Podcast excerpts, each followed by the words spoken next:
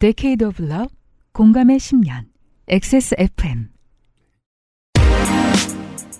그 아실의 유승균 PD입니다. 일찍이 헬마우스는 주장했습니다. 그 사람 천공 아닌 것 같다. 하지만 일부 언론인과 정치인들은 무시했습니다. 천공이어야 이슈화가 잘 된다는 이유였지요. 진실인 것이 옳을까요? 진실에 가까워 보여서 관심을 끄는 것이 옳을까요? 상황에 따라 다릅니다. 정치가 세상에서 가장 어려운 일인 이유입니다. 23년 8월 헬마우스 코너의 이야기입니다.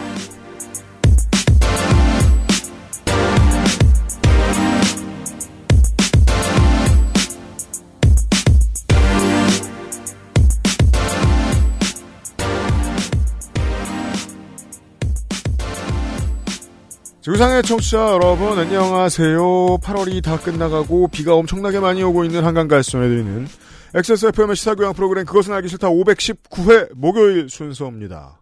저는 윤세민 에디터와 함께 헬마스의 이야기를 들었습니다. 안녕하세요. 윤세민입니다. 대통령이 검사하니까 이런 점이 좋네요. 뭐요? 음, 사건 같은 게 일어나면 다 느와르 같아요. 약간 이- 이게 지금 주제 자체가 그렇잖아요. 무슨 헬마우스라는 사설 탐정이 음, 한 피해자의 이야기를 듣고 찾아 올라가다 보니까 음. 사이비 종교가 있는 거죠. 아 그렇죠. 그래서 그 위까지 지금 찾아 올라가는 과정이에요. 맞습니다. 교주인 줄 알았던 사람은 꼭두각시였어. 맞아요. 교주는 따로 있는 거야 뒤에. 음. 그걸 찾아 올라가는 것 같잖아요 지금. 왜냐면 김전일이 처음 짚은 놈은 보통 범인이 아닙니다. 아니죠. 왜냐면 처음 짚은 놈이 좀 이따 죽잖아요 보통. 애가사 물음표 크리스티. 경의 소설 같은 거죠. 근데 그것 말고도 헬마우스가 사실상 정치판의 인사가 되어가면서 느끼게 된 머리 아픈 문제들이 있습니다. 네. 이것들을 나누도록 하겠습니다. 본인의 유튜브 채널이나 그 라디오 방송 나가서는 정말 못하는 얘기를 보통 꾸역꾸역 모아가지고 그 아저씨에 들고 나오잖아요. 이번도 장난 아닙니다. 그냥 점쟁이 얘기가 아니에요. 그러다가 찾았는데 음. 늘 우리 곁에 있던 누군가인 그렇죠. 거죠. 소우의 시체처럼. 자, 그래서 이것을 크리스티 얘기한 거예요. 오리엔트 특급 살인 같은 얘기입니다. 음. 범인이 한둘이 아니야. 그리고 공지 9월부터는 파업과 준법 투쟁을 하는 노조들이 갑자기 많아집니다. 청취자 여러분 아실 수 있게 됩니다. 이거는 이런 거예요. 보통 투표를 쇼핑이라고 하잖아요. 네. 그러면 어떤 장날 혹은 어떤 grand 바겐 세일에 대한 정보가 있어야 될 거 아니에요. 네. 이런 걸 알려드리는 시간입니다. 그 준법 투쟁에 대해서 얼마 전에 그런 댓글을 봤어요. 음. 준법은 무슨 파업이 무슨 준법이냐라고 하시는 거예요. 음. 그러니까 준법 투쟁의 의미를 다르게 생각하는 사람들이 많더라고요. 그죠. 파업이 다 불법인 줄 아는 사람. 네, 파업이 다 불법인데 지네가 그냥 준법인 것처럼 얘기하고 싶어가지고 저렇게 하는 거겠지. 그렇게 사는 사회의 고정관념이 있죠. 경영은 무조건 준법인 줄 아는 겁니다. 음, 음, 음. 경영이 불법일 때 준법 투쟁이 나옵니다. 오늘 그 그래서 이제 9월부터 저희도 본격적으로 파업하는 노조들을 계속 만나보는 이건 뭐랄까 경제 정보나 생활 정보인지도 모르겠어요. living point. 예. 이런 걸 보시고 내가 협조할 수 있는 것, 참여할 수 있는 것이 있는지, 혹은 이것으로 인해서 내 표심에 무슨 영향을 줄 수 있는지 이런 것들을 파악해 보실 수 있는 시간입니다.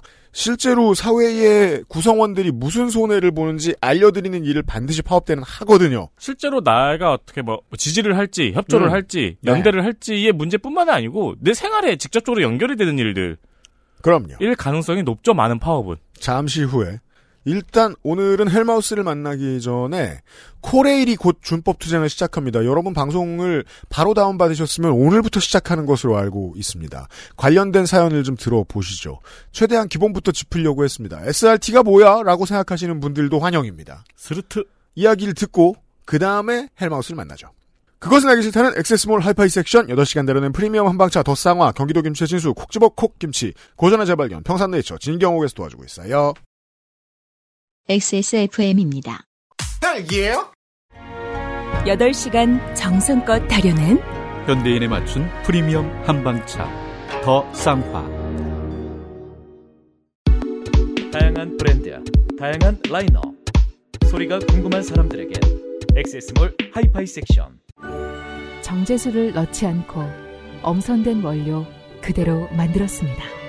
대량 생산하지 않고 항아리에서 120시간 중탕했습니다. 고전의 재발견 진경옥 평산네이처 진경옥 비가 와요 이번 주에. 저희들 사는 데는 꽤 옵니다. 네, 꽤 많이 오고 요때쯤 오는 비를 두고 이제 그 생각을 하죠. 이 비가 오고 나면 계절이 바뀌나 보다. 어느덧 무더위가 슬슬 꺾이고 음. 추석 시즌이 다가오고 있습니다. 금방입니다. 네, 그래서 여러분들이 지금 제보 메일도 많이 보내주고 계세요. 저의 1년이 딱 그런 식입니다. 설날 기사 읽기 놀이하고 나면 추석까지 기사 읽기 놀이 준비해야 됩니다. 네, 그렇습니다. 아 그리고 저도 이제 스크랩을 해놓고 있는데 네. 아 알고 준게 스크랩만 해놓으면 떠요. 그렇더라. 네, 사람들도 알아보더라. 그러니까요. 이게 얼마 또라인지. 근데 뭐 히트작들을 모아서 방송해도 되고 여튼. 음. 그래서 진경옥도 추석 이벤트 행사를 시작합니다. 명절엔 진경옥. 추석 이벤트 행사의 첫 타자를 평산네이처가 끊고 있습니다. 먼저 행사 첫 번째 2만 원 가격 할인. 깎아드립니다. 네, 명절에 불티나게 팔리거든요. 진경옥은 안 그래도. 그렇습니다. 네, 그래서 할인도 최대 폭으로 해줍니다. 이걸 알아보시는 분들에게 선물하시기에 좋습니다. 그렇습니다. 아, 가장 많이 팔릴 때 할인이 들어갑니다. 그래요. 꾸준히 먹어본 사람만이 그 진가를 잘 아는 진경옥. 이참에 더 담아 놓으셔도 좋고요. 그럼요. 선물용으로 구매하셔도 좋고요. 올여름에 땀이 왜 그렇게 많이 나는지 아세요? 뭔데요? 몸이 허해서예요. 아 그렇습니다. 운동하기 전에 아르기닌 대신 진경옥을 써봤는데요. 효과가 비슷했다 저는. 아, 그래요? 네. 개인적인 이야기입니다. 그렇습니다. 2만원 할인 외에 또 다른 행사, 선물용 고급 포장 패키지가 들어갑니다. 예, 평산네이처 사장님 이런데 헛돈 잘 써요. 진경옥이 중간에 포장이 한번 바뀌었나요? 네, 한번 바뀌었습니다. 처음 진경옥, 음. 처음 first edition이 부활한다고 합니다. 선물용 포장으로 바뀝니다. 그 전에 이제 초합리 포장, European 포장을 지금 쓰고 있는데 어, 막 그냥 이렇게 봉투에 담아 던져주나요? 거의 그 급이죠. 빡빡하게 음, 빡한 음. 것이 들어가 있는데 요즘에는 근데 또 과다 포장이 문제가 되니까. 그죠? 하지만 추석은 선물용으로 많이 나가는 때니까 그렇다니까요. light한 standard 버전과 luxury한 선물용 버전 두 가지로 판매할 예정입니다. 그러합니다. 여기서 중요한 핵심은 선물용 버전은 원래 추가금이 있을 수밖에 없죠. 음, 여러분 뭐 살 때마다 왜 선물 포장 돈 더 내잖아요. 그럼요. 하지만 추석 기간에는 이 선물 포장이 무료로 제공됩니다. 손해 보겠습니다. 박스 위에 쇼핑백과 보자기로 싼 버전 두 가지를 고를 수 있고요. 그렇습니다. 하지만 보자기는 100명 한정입니다. 검찰 버전 100명 한정이 왜 검찰 버전이에요? 보자기니까. 아, 보자기 그러네. 네, 네. 그건 옥색이잖아요. 그죠? 보통. 검찰 맛 진경옥. 어, 저랑 유피님 같은 성격이 평소에 자주 듣는 말이 있어요. 전문가가 그냥 있는 게 아니다. 그렇죠. 전문가한테 맡기지 왜 직접 하냐. 음, 같은 느낌으로 음. 우리의 건기식 덕후 평산네이처 사장이 직접 보자기를 산다고 합니다. 그렇습니다. 평산네이처 사장은 보자기 싸는 일의 전문가가 아닙니다. 네. 그저 인건비를 아끼려 했음을 알 수 있습니다. 그래서 퀄리티는 저희가 보장을 못해요. 그렇습니다. 네. 어떤 막 드레드를 했을지 막 중간에 심심해가지고 알 수 없습니다. 이 매듭이 얼마나 이 매듭 이쁘게 묶는 거 고급 스킬인데 네. 100개의 매듭을 직접 묶으신다고 합니다. 네. 어, 매듭을 찍어서 후기를 남겨주세요. 얼마나 못했는지. 그게 평산네이처 사장님이 묶은 매듭이에요. 그리고 못했다고 항의하진 마시고요. 그냥 풀어서 다시 싸세요. 선물하시기 전에. 예. 너그럽게 봐주세요. 공짜잖아. 요 100면 한정 포장 패키지의 경우에는 9월 4일부터 발송이 가능합니다. 달려가세요. 선물용 그리고 내가 먹을 용으로 다양한 선택지를 늘렸으니 이번 추석에 더 많이 애용해 보세요. 액세스몰에서 진경옥을 구매하시면 이런 특전이 있습니다. 철도노조의 이야기를 듣고 와서 헬마우스 코너 시작하겠습니다. 결국은 캠페인을 하나 만들게 됐네요. 본격적으로는 한 9월부터 시작을 할 텐데, 왜냐하면 저한테 일을 주신 이분들이 9월부터 바빠지시기 때문이고요. 그 중에는 코레일이 있습니다. 첫 시간은 코레일입니다. 전국 철도노동조합의 김선욱 공공정책 팀장이 나와 있습니다. 안녕하세요. 네, 안녕하세요. 네. 9월에 파업하시는 겁니까? 어, 어제, 어제 이제 보도 자료가 나가서 어제 저녁부터 이제 기사가 나오고 있는데요. 네. 어, 일단 내일부터 저희가 이제 준법 투쟁을 시작을 하고, 음. 아직 날짜가 확정된 건 아닌데, 네. 이제 9월 중에 지금 파업할 계획을 가지고는 있습니다. 준법 투쟁은 주로 어떻게 하는 거예요? 법 테두리 내에서 네. 사실은 정해진 작업 매뉴얼을 철저히 지키는 면서 이제 일을 하는 거거든요. 음. 그래서 이 언론에서는 주로 저희가 준법 투쟁을 하면 보통 태업을 한다라고 표현을 많이 하는데 이렇게 여쭤봐야죠. 네. 경제지나 통신사 기자들이 꼬투리를 잡고 싶으면 네. 준법 투쟁 과정 중에 뭘 잘못한다고 합니까? 그, 그 준법 투쟁에 대해서도 시선이 곱지는 않을 거예요. 아 그렇죠. 이 기자들이 그렇죠. 쓸 네, 때는 네, 네. 그럼 뭐가 문제다? 뭐가 열- 시민들한테 불편하다. 열차 지연이겠죠. 열차 지연. 네. 열차 지연도 준포투쟁과 관련이 있는 거예요. 저희가 이제 뭐 대부분의 공공기관이 비슷할 텐데 네. 워낙에 사실은 인력이 좀 부족하기도 하고 저희가 뭐 휴일날 사실은 출근을 해서 일하지 않으면 정상적으로 사실은 운영이 어려운 조건들도 있고 네. 그다음에 현장에서 실제로 작업량에 비해서 이제 인원이 적다 보니까 정해진 매뉴얼을 완벽하게 지키면서 일을 했을 경우에는 음. 실제로 차가 늦을 수밖에 없는데 음, 음. 평소에 이제 사실은 이 작업자들이 책임감이 있기 때문에 어떻게 해서든 거다. 네, 그런 게 있죠. 제 시간에 온다면. 네네네. 근데 이거를 사실은 저희가 이걸 지키자고 1년 365일 이렇게 할때 했다가는 음. 사실은 열차 지연이 너무 많이 나기 때문에 네. 어 그래서 계속 인력 충원도 요구하고 뭐 하지만 사실은 이제 잘 되지 않는 거죠. 어쨌든 기재부가 공공기관을 통제하고 있기 때문에 인력이나 이런 부분들을 네. 네 그래서 어쨌든 이번 투쟁 기간은 어쨌든 저희가 뭐 불법을 감행하면서까지 국민들한테 피해를 주거나 이럴 수는 없, 고 정해진 법 테두리 내에서 저희 어쨌든 정당한 권리를 행사하는 투쟁이다 이렇게 보시면 될 것 같아요. 본격적인 얘기를 시작하기 네네네. 전에 저도 경의중앙선을 많이 쓰는데 일하는 분들은 어떠실지 모르겠지만 시민들 사이에서는 공포예요. 경의중앙선이 정말 많이 늦어서. 네, 네. 근데 제가 아는 선에서는 아마도 인력 충원을 똑바로 안 해줘서라든가 네. 뭐 SR에 빌려준 인력이 너무 많다든가 이런 네. 이유들이 있을 텐데 디테일을 모르면 시민들은 그냥 화가 날 뿐이잖아요. 네, 네. 앞에 있는 사람한테 화내고 네, 네, 싶고 네. 그래서 알려주셔야 되는 부분들이 많을 것 같습니다. 네, 네. SRT가 포항 진주 여수도 이제 나갑니까? 예, 9월 1일부터 이제 운행을 시작하게 되는데요. 기존에는 이제 SRT는 수서에서 출발하는 고속철도잖아요. 그래서 경부선 따라가는 경부선하고 경- 호남선, 호남선, 네, 네, 부산과 그렇죠. 목포를 네, 다녔는데 부산 목포.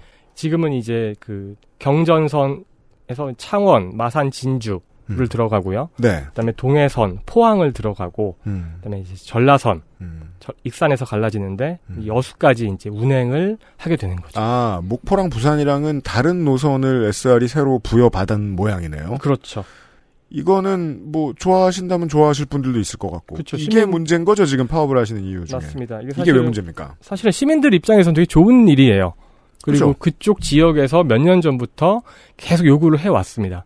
지금은 그 포항, 뭐 창원, 여수, KTX는 들어가거든요. 네. KTX는 들어가는데 이제 그쪽 지역에서 수서로 가기 위해서는 음. 동대구나 익산에서 환승을 해야 되고 음. 아니면 서울역으로 왔다가 음. 수서역까지 또 한 시간을 걸려서 가야 되는 거예요. 그렇죠. 그러니까 불편함이 워낙 크기 때문에 음. 우리도 수서로 갈 수 있게 열차를 신설해 달라. 음. 라고 이제 몇 년간 요구를 해 왔는데 그동안 이걸 못했던 이유가 음. SR이 갖고 있는 차량이 부족해서거든요. 네. 예, 차가 없으니까 이제 못 넣었던 건데 음. 노동조합은 계속 얘기를 했죠. 어, 차가 없으니 그럼 코레일에서 음. 코레일은 어쨌든 열차 운영에 탄력성이 있기 때문에 어, KTX를 활용해서 KTX가 수서로만 갈 수 있으면 어, 국민들의 어쨌든 민원들을 해결할 수 있다라고 음. 얘기했는데 국토부가 이제 이거를 계속 막아왔던 거죠. 음. 그러다가 더 이상 이제 미룰 수가 없으니까 일단 SRT를 통해서 해결하기로 했는데 아까 말씀드린 대로 차가 없다 보니까 기존에 부산을 가던 차를 음. 이제 포항, 진주로 보내는 거예요. 부산으로 이미 가고 있는 차를. 그렇죠. 쉽게 얘기하면 돌려막기 하는 거죠. 그럼 배차가 띄엄띄엄 해질 수도 있고요. 일단은 하루에 그 왕복 그러니까 10회가 줄어들어요. 열차 10회가 운행 줄어들어요? 횟수가. 네. 어, 이미 고객은 많은데. 거기는 항상 포화 상태예요. 맞아요. 예. 아, 표 구하기 진짜 힘들어요. 평소에도. SRT가 KTX보다 조금 더 싼가요? 10% 싸죠. 그죠? 네. 그러면 더더욱이 지자체들은 중앙 사정이 어떻든 간에 넣어달라고 하고는 싶겠죠. 그렇죠. 이제 기초로 잠깐 돌아가야 되는 게 아까 녹음 전에도 제가 그 대화를 나눴는데 네. 이 기사를 허구한 날 보고 있는 저하고 청취자 여러분들이 좀 다를 것 같아서 네네네. 어 SRT와 SR이 뭔지 모르시는 시민들을 만나십니까? 노조 입장에서 저희도 많이 만나죠. 그 오피셜한 설명을 다시 한번 하고 지나갑시다. 네. 예. 그러시죠. 예. 그 일단은 이제 지금 대한민국의 고속철도를 운영하는 회사가 이제 두 곳이 있어요. 그렇죠. 네, KTX를 운영하는 회사는 코레일이고 음. SRT, 그러니까 수서에서 출발하는 고속열차 SRT를 운영하는 SR이라는 이제 기업이 있는데 주식회사 SR 그렇죠. 공기업이죠 여전히. 네, 둘다 둘 다 공기업입니다. 네. 근데 원래는 이제 이 이명박 정부에서 음. 사실은 SR을 어, 민영화하려고 했었거든요. 그때 한번 했죠. 예, 민영화 하려고 하다가 워낙 국민들 여론이 안 좋으니까 음. 민영화를 못했어요. 네. 못하고 박근혜 정부에 들어와서 어, SR을 코레일의 자회사로 음. 이제 만든 거죠. 그렇죠.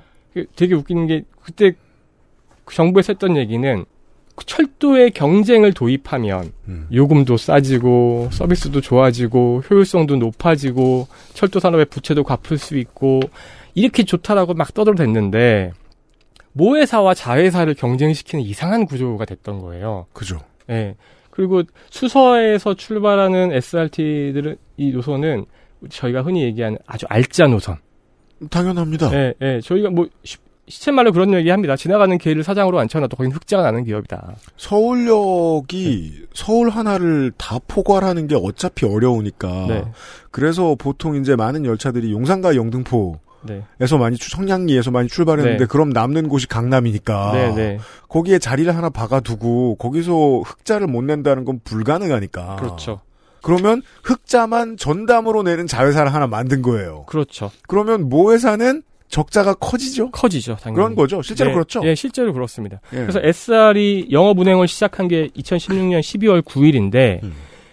그 직전 3년간 코레일이 흑자를 내 오다가 음, 사실은 만년 적자였거든요. 그래요. 그러다가 음. 예, 직전 3년간 흑자를 냈는데 딱 SR이 개통되니까 다시 적자로 돌아섰어요. 그럴 수밖에 없죠. 예. 흑자를 다 자회사한테 몰아줬으니까. 또 하나 참고로 말씀드릴 건 철도에서 흑자가 나는 노선은 고속철도밖에 없습니다. 그 비싸고 예. 사람들도 많이 타고 그 지금 저희가 알고 있는 무궁화 열차, 새마을호 열차, 많이 안 타시잖아요. 광역 열차, 저기 화물 열차까지 포함해서 여기는 모두 적자예요. 뭐 무궁화나 화물은 사실은 수송 원가의 운임이 50%도 안 돼요. 다니면 다닐수록 적자를 보는데 어쨌든 코레일은 공기업이잖아요. 네. 예, 어쨌든 공공성을 갖고 있고 지역에 살든 오지에 살든 사실은 누구나 편리하게 어쨌든 철도를 이용할 수 있고 접근할 수 있어야 되기 때문에 적자를 보면서도 사실 운영하지 않을 수 없는 거죠. 코레일에서는 고속철도 KTX에서 나온 흑자를 가지고 이 적자 노선을 계속 전문 용어로 교차 보조라고 하는데 네. 이렇게 해왔던 거예요. 그렇죠. 여기서 흑자 난 걸로 메꿔주고. 네. 근데 SR은 고속철도만 운영을 하잖아요. 거긴 다 적자, 다 흑자. 그렇죠. 메꿀 메꿀 뭐 이런 게 없는 거죠. 근데 지금은 공기업. 네. 왜냐하면 주식회사인데 주식을 가지고 있는 구조가 다 공기업들이기 때문인 거죠. 지금은 다는 아닌가? 아, 지금은 이제 지분 구조가 좀 올해 6월, 7월 바뀌었는데 네. 애초에 출범할 때는 지분의 41%를 코레일이 가지고 있었고요. 네. 59%를 사학연금 기업은행 산업은행 재무적 투자자라고 합니다. 그렇죠. 예, 예. 파이낸셜 인베스터에서 FI로 표현을 하는데 어 59%는 이제 투자를 해서 쭉 오다가 올해 이제 6월 달에 이제 풋옵션 만기가 되니까 음. 이 59%를 가진 사학연금 기업은행 산업은행이 투자금을 회수해 갔어요. 왜냐하면 그게 원래 이명박 정부 혹은 박근혜 정부의 디자인이었으니까 그렇죠. 공적인 투자금이 들어가서 60%를 행사하고 있다가 사실 행사할 이유도 딱히 없으니까 이걸 누구한테 팔아버릴 게 계획이 돼 있었던 거고 네. 이제 그때가 도래한 거네요. SR 주식은 상장된 건 아니기 때문에 음. 뭐 배당이 가거나 이런 건 아니고 다만 연봉리 5.6%의 이자를 지급하기로 했기 때문에 이번에 회수를 해가면서 이자 비용 한 780억을 가져갔어요. 음, 네. 그러니까 코레일은 쉽게 얘기하면 코레일은 열심히 돈을 벌어서 무궁화나 새마을이나 화물이나 적자 나는데 이제 보조를 하고 이렇게 철도의 공공성을 유지를 하고 있는 건데 SR은 고스란히 돈을 벌어서 그 투자자들한테 이자 비용으로 지급했다라는 거죠. 원래는 무궁화 새마을로 가서 네. 시골에 있는 사람들이 비슷한 편의를 누릴 수 있도록 돌아갈 수 있는 국가의 혜택일 수 있었던 돈이 그냥 자본금 회수가 됐다. 그렇죠, 그렇죠. 그리고 앞으로는 그게 사적인 자본으로 바뀔 예정인 거죠. 어, SR에 아직 뭐 투- 민간에서 지금 투자를 할 수는 없기 때문에 법적으로. 예, 예. 뭐 이제 거기까지 시장이 열린 건 아니고. 음. 근데 이제 재밌는 거는 이 59% 지분을 회수해 가니까 문제는 이제 당시에 그 계약을 할 때 이 비용을 코레일에서 지급하기로 한 거예요. 원금과 이자 비용을 음. 그59% 투자자들한테 네. 지급을 하면 그 상환 우선주가 되기 때문에 SR이 갚- 원래 갚았어야 될 돈인데 아, 네, 저희- 경제 얘기네. 그렇죠. 예, 예. 저희가 대신 갚아준 거니까 음. 어쨌든 SR의 부채가 되는 거죠. 저희한테 코레일한테 지급해야 될 맞아요. 저희가 대신 준 거니까 네. 그러면은 문제는 이제 SR의 부채 비율이 음, 2,000%가 돼요. 20배. 예. 2,000%면 이거는 정상적인 기업이라고 볼 수가 없어요. 파산해야 돼요. 예. 그리고 제일 중요한 건 이제 당시에 이제 계약 그 SR이 설립될 때 면허 조건 철도 사업, 사업 면허 조건을 부채 비율 150% 이하로 설정을 했기 때문에 2,000%가 되면 영업 못 하는 거예요. 그러네요. 근데 이제 국토부- 안 되네요. 그렇죠. 근데 국토부 입장에서는 난리가 난 거죠. 음. 이거를 그- 그대로 뒀다가는 큰일 나고 음. 그러다 보니까 결국에는 SR 이 59%총 주식을 증자를 해서 국토부가 직접 현물 출자를 한 거죠. 그래서 지금은 41%는 코레일이 59%는 국토부가 가지고 있는 거예요. 원칙대로 한다고 보기는 아주 어려워요. 아, 그러니까 저희는 이제 이건 엄연한 특혜라고 보고 있는 겁니다. 요, 요, 요 그죠? 자체를. 일부러 예. 살려주는 거잖아요. 그러니까 망할 기업을 심폐소생해서 국토부가 예, 정부에서 출자해서 긴급 수혈을 해서 살려주는 거죠. 그 사실 이 이슈에 있어서 네. 더 황당한 건 아까도 설명을 해 주셨습니다만 수서역에서 부산역에서 많이들 보시거든요. 네. SRT 몇 호차가 온다고 해서 뛰어가서 타러 가 보면 KTX라서 실제로 이거 아닌가 배 하고 안 타고 실수하는 분들도 있어요. 그렇죠. 안에 들어갔다 KTX라고 써 있고 네. 기관사님만 SRT 몇 호라고 말하죠. 네. 이거 경험해 보신 분들 많으실 거예요. 못 경험해 보셨으면은 자세히 한번 보세요. 분명히 경험하십니다. 그건 차도 빌려주고 심지어 열차 사준다면서요. 사서 코레일이 사서 SR한테 준다면서요. 그 열차가 SR에서 지금 운영하고 있는 열차가 이제 KTX 산천, 그러니까 산천 저희 저희로 보면 KTX 산천하고 동일한 모델이거든요. 네. 그래서 총 32편성, 저, 이제 저희가 편성이라고 얘기하는데 뭐 열차 그냥 한 대, 음, 음, 음. 8량짜리 한 대라고 음. 표현을 하면 32편성을 운영을 하고 있는데 그 중에 22편성이 코레일이 임대해 준 차량이에요. 그, 그 회사가 왜 있어야 돼요? 저희도 잘 모르겠습니다. 거기서 끝이 아니잖아요. 네. 지금 제가 아는 바로는 기관사도 빌려주고 기관사는 빌려준 건 아니에요. 승무원도 그럼 어떻게 나가 있는 거예요? 애초에 설립될 때 코레일에 있던 KTX 기장들을 음. 기장들이 이제 그쪽으로 이직을 한 거죠. 그래요? 예. 그러면은 뭐 혹시 정비와 유지 보수에 대해서는 어떻습니까? 그렇죠. 정비 그 SR의 모든 차량의 정비를 지금 저희가 하고 코레일이 그죠. 하고 있어요. 예. 결국은 코레일 인력이 들어가는 거예요. 지금 아, 코레일에서 그렇죠. 일하고 있고 그렇죠. 코레일 월급 받는 분들이. 그렇죠. 그러니까 어떻게 일을 해도 그러니까 이미 알짜 노선을 줬지만 그 알짜 노선을 운영하면서 부실해도 다 떠받들어 주고 있는 거예요. 그러니까 이 재밌는 거는 국토부가 얘기했던 게 경쟁을 하자고 했던 거잖아요. 다 빌려주는데 무슨 근데 경쟁? 차도 빌려주고 사주고. 뭐 정비도 해주고 뭐 이런 경쟁이 세상에 어딨냐 이런 거죠. 그럼 제가 들은 이건 맞습니까? KTX가 산천 조금 앞에 앞코 넓게 생긴 거 그거 저 보라색으로 칠하면 그게 이제 똑같습니다. SRT인 거죠. 똑같이 저희 로템에서 만든 차량이기 때문에 똑같아요. 현대 로템에서 만든. 네, 네, 네. 그러면 그 차를 사서 빌려줬다 치죠. 그렇죠. 저희는 이제 산 것도 그 채권 발행해서 빚을 내서 차를 구입해가지고 임대를 해줬는데 제가 여쭙고 싶은 건 그거예요. 그거 어, 책에 하나 떨어져도 됩니다. 네. 그거 코레일 빚이죠. 그렇죠. 그러면 네. 노조에 계신 게더 잘하실 텐데 이 문제는 나중에 네. 보수지나 경제지로부터 네. 코레일 방만 경영이라 빚이 늘었다는 방식으로 쓰이겠네요. 이 빚은 SRT 퍼준 어, 건데. 어차피, 다- 어차피 다 포함되는 거죠. 네. 그러면서 또 뭐 연봉이 너무 세다느니 이런 말에 갖다 붙이는데 쓸 거 아니에요. 그렇겠죠. 그러니까 경쟁이 안 된다라고 하면서 네. 또 SRT를 더 띄워주기를 할 거고. 그러니까 이번에 사실은 그 노선을 확대할 때도 애초에는 저, 그러니까 저런 얘기가 나왔어요. SR에서 차를 빌려주라고. 또 철도한테 코레일한테. 누가 누가 누가 그래요? SR에서 SR 이사장이 예. 그 코레일에 코레일에 우리 노선 확대해야 되니까 음. 차가 없으니까 음. 코레에서 좀 빌려주면 안 되냐. SR 사장이. 예. 음. 국토부에서도 이런 얘기가 나왔었고 물론 이제 코레일은 그 반대를 했기 때문에 안 됐는데 이거 되게 웃기는 사실 상황인 거죠. 그 양반 부산 지하철 사장 출신 아닌가요? 맞아요. 그 얘기는 제가 내일 모레 부산 지하철 노조한테 물어보겠고요.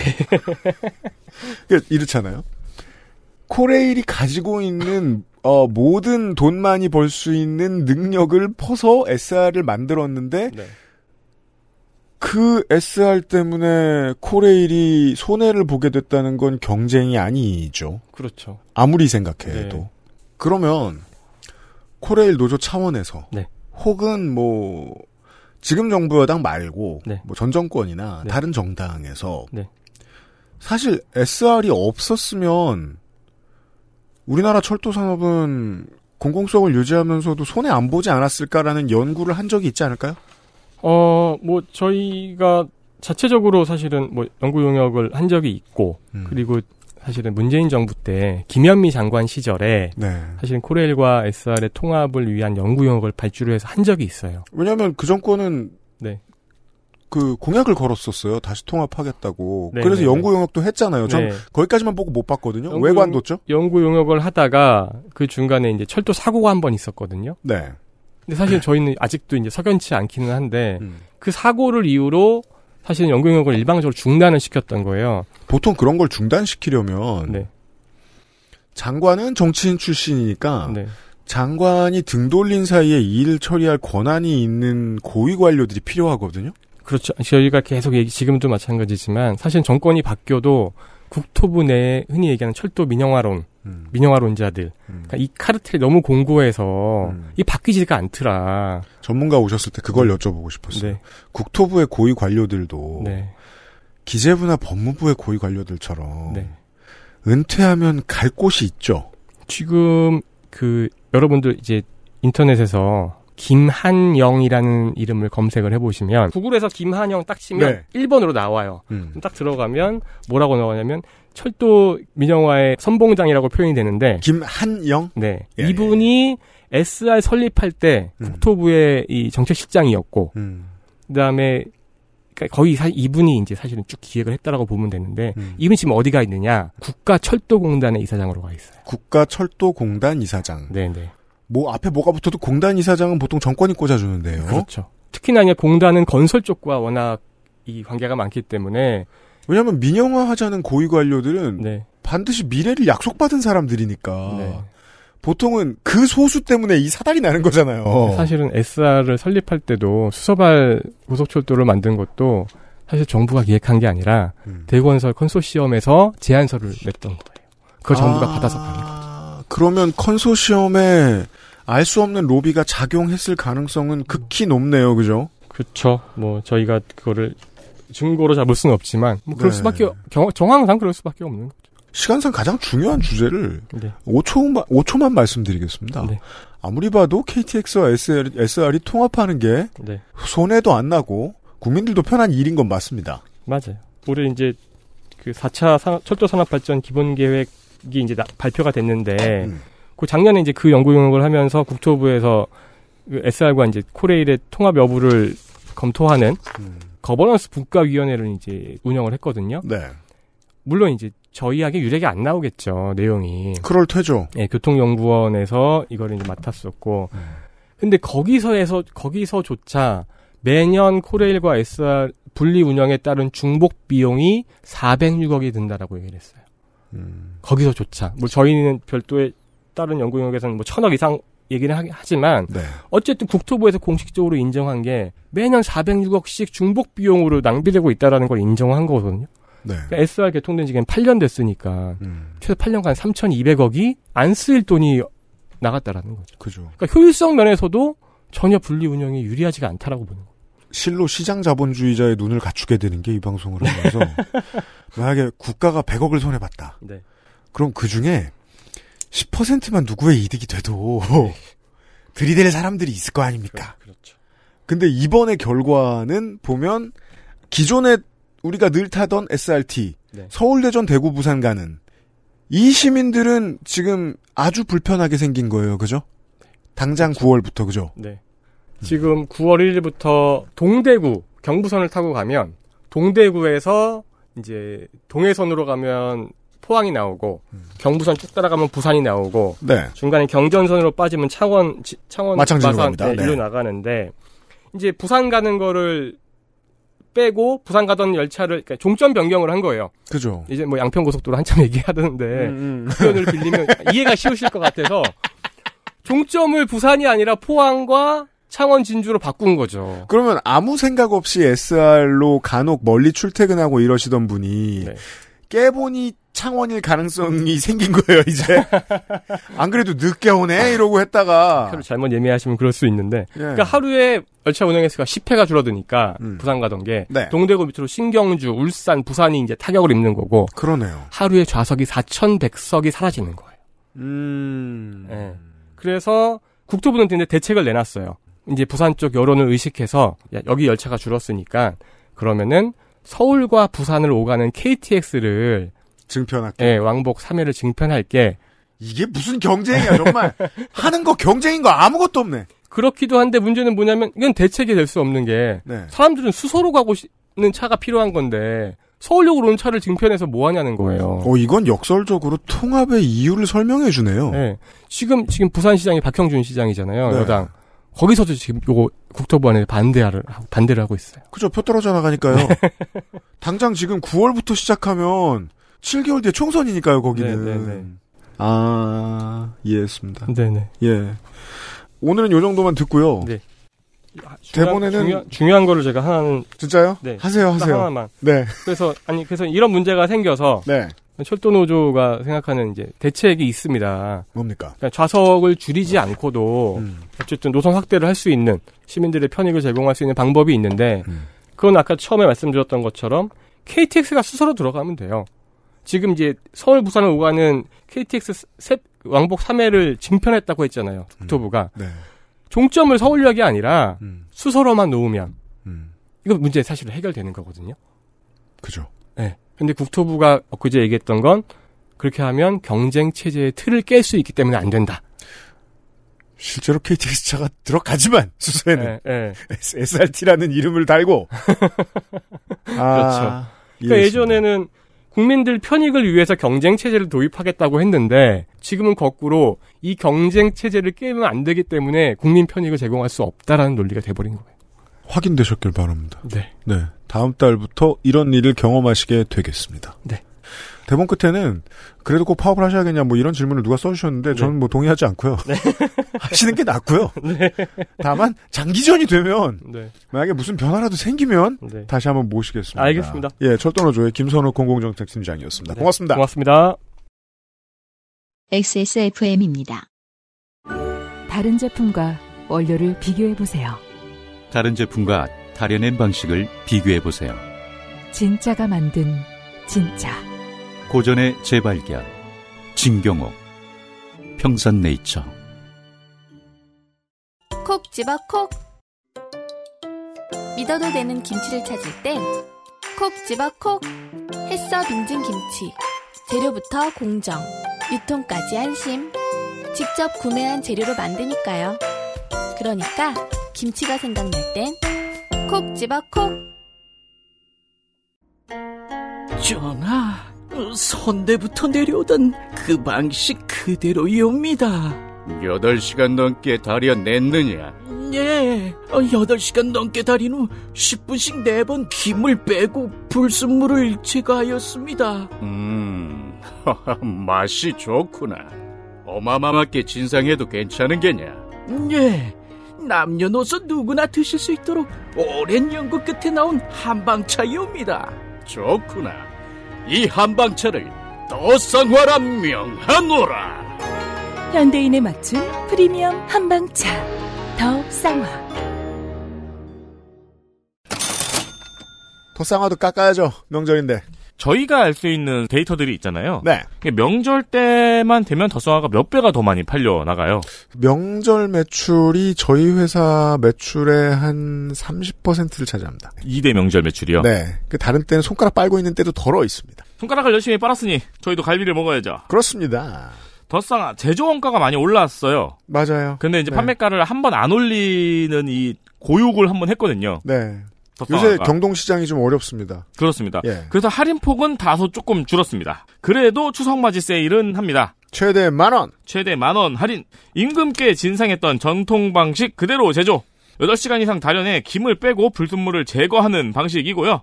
고급스럽지만 현대인의 입맛을 잘 맞춰서 남녀노소에게 좋은 평가를 받고 있습니다. 추석에 손님 맞이할 때 좋겠습니다. 선물로 들고 갈 수 있게 포장도 잘 되어 있으니 한번 둘러보세요. 더 쌍화는 평산네이처 다르게 직접 포장하지 않는 것으로 알고 있습니다. 그렇습니다. 믿어주세요.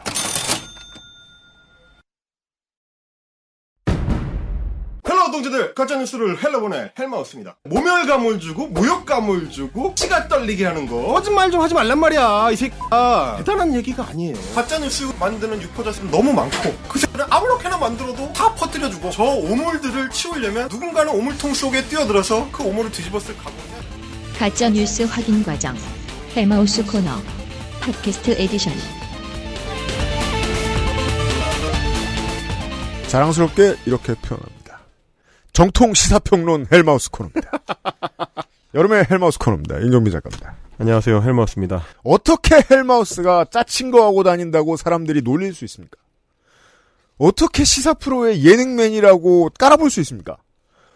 우리가 짜치다고 소개했던 모든 것이 권력의 중심에 가서 있는가?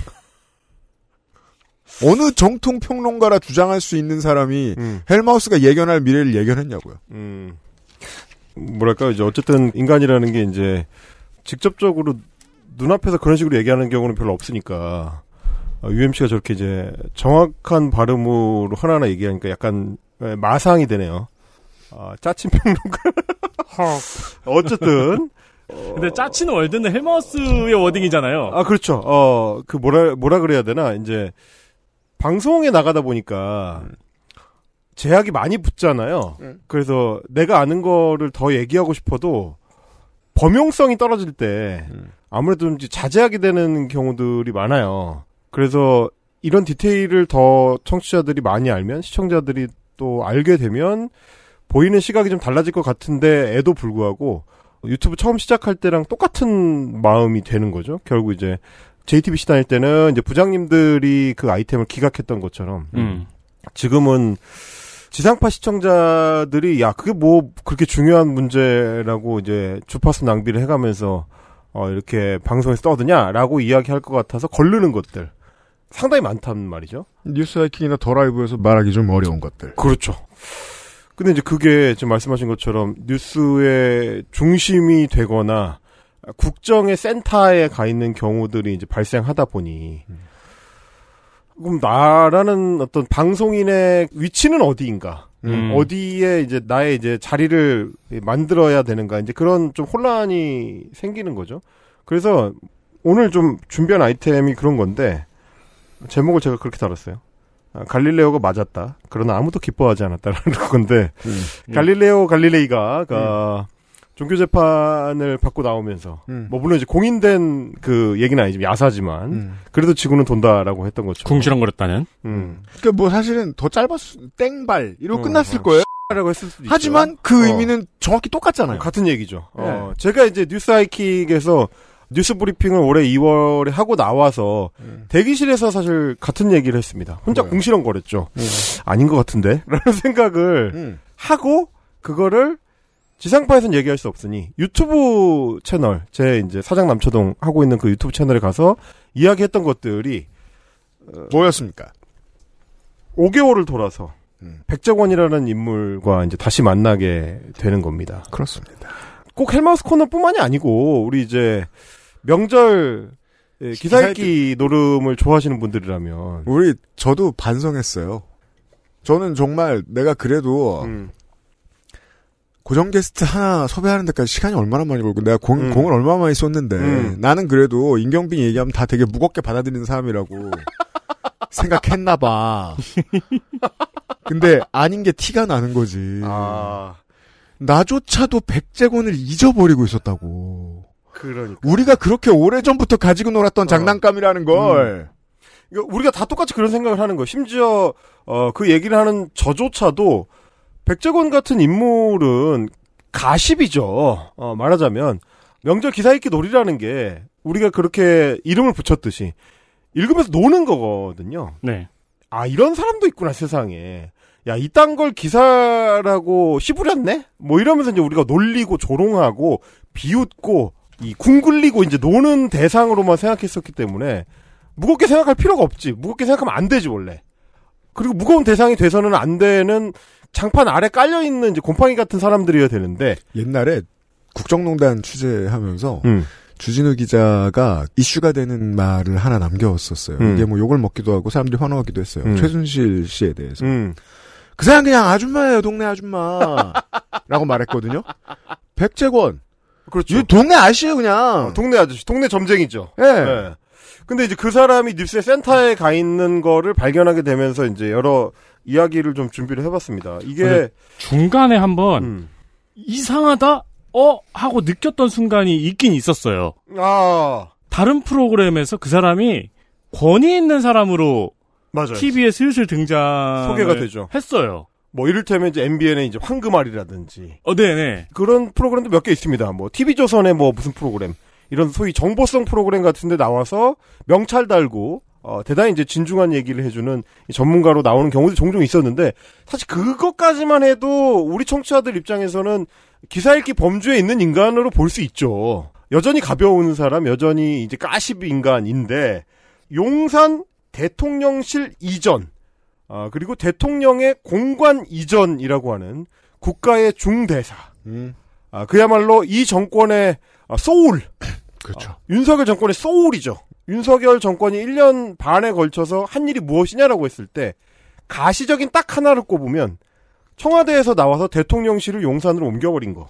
가 있습니다. 이게 대표 공적이죠, 공적. 자기들이 봤을 땐. 그 대표 공적의 배경에 이런 짜친 인간들이 있을 수 있다라는 의혹 제기가 지난해 연말에 이제 터져 나옵니다. 이력을 한번 이제 제가 좀 정리를 해드릴게요. 2022년 3월에 소위 그 용산 대통령실 이전을 준비하는 단계에서 범상치 않은 인물들이 국방부의 이 보안 구역에 들락날락했다. 그래서 육군 참모총장 공관이라든지 아, 외교부 장관 공관이라든지 아, 국방부 서울 사무소라든지 이런 데를 들락날락했다라는 이야기가 아, 육군 참모총장한테 보고가 됩니다. 그렇습니다. 그리고 그거를 여전히 그때는 이제 문재인 정부 때니까 문재인 정부의 남영신 육군 참모총장이 갖고 있다가 못 참고 2022년 4월 1일 공식 날짜로 이제 나옵니다. 부승찬 당시 국방부 대변인한테 어, 부승찬 대변인의 이제 표현대로라면 세미나를 하고 나서 화장실에 갔는데 네. 남영신 총장이 화장실로 쫓아와서 이야기를 합니다. 그러니까 말하자면 CCTV가 없는 공간이죠. 음. 거기서 남영신 총장이 이야기하기로 천공이라는 사람이 육군 참모 총장 공관에 왔다더라라는 얘기를 자기의 공관 그 관리 부사관한테 보고를 받았다. 음. 라고 이야기를 합니다. 네. 그리고 부승찬은 2022년 4월 13일에 그 내용을 자기의 일기에 기록합니다. 음. 2021년까지는 부승찬이 일기를 노트에 펜으로 썼는데 음. 2022년 들어와서 HWP 한글 파일에 작성하기 시작했거든요. 네. 책을 쓰려고. 문서 파일은 본인이 그렇게 하려고 열심히 하지 않는 이상 보통 처음 열었던 날짜, 처음 저장했던 날짜는 남아 있죠. 그렇습니다. 그리고 이제 최종 수정 날짜가 문서 파일에 남게 되죠, 네, 기록으로. 그렇습니다. 어, 그게 이제 기록이 되고요. 음. 2022년 12월 5일에 그 내용을 김종대 전 정의당 의원이 방송에서 폭로합니다.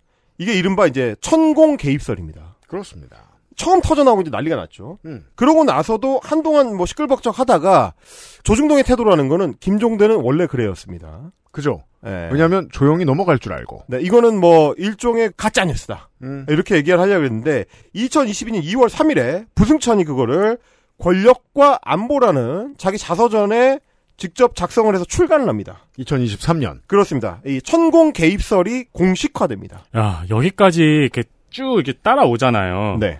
이 천공이 들어가 있으니까 이게 이상한 거지. 음. 여기 뭐 이든 헌트라든가 007이라든가 아, 그렇죠. 그 본 아이덴티티 누구죠?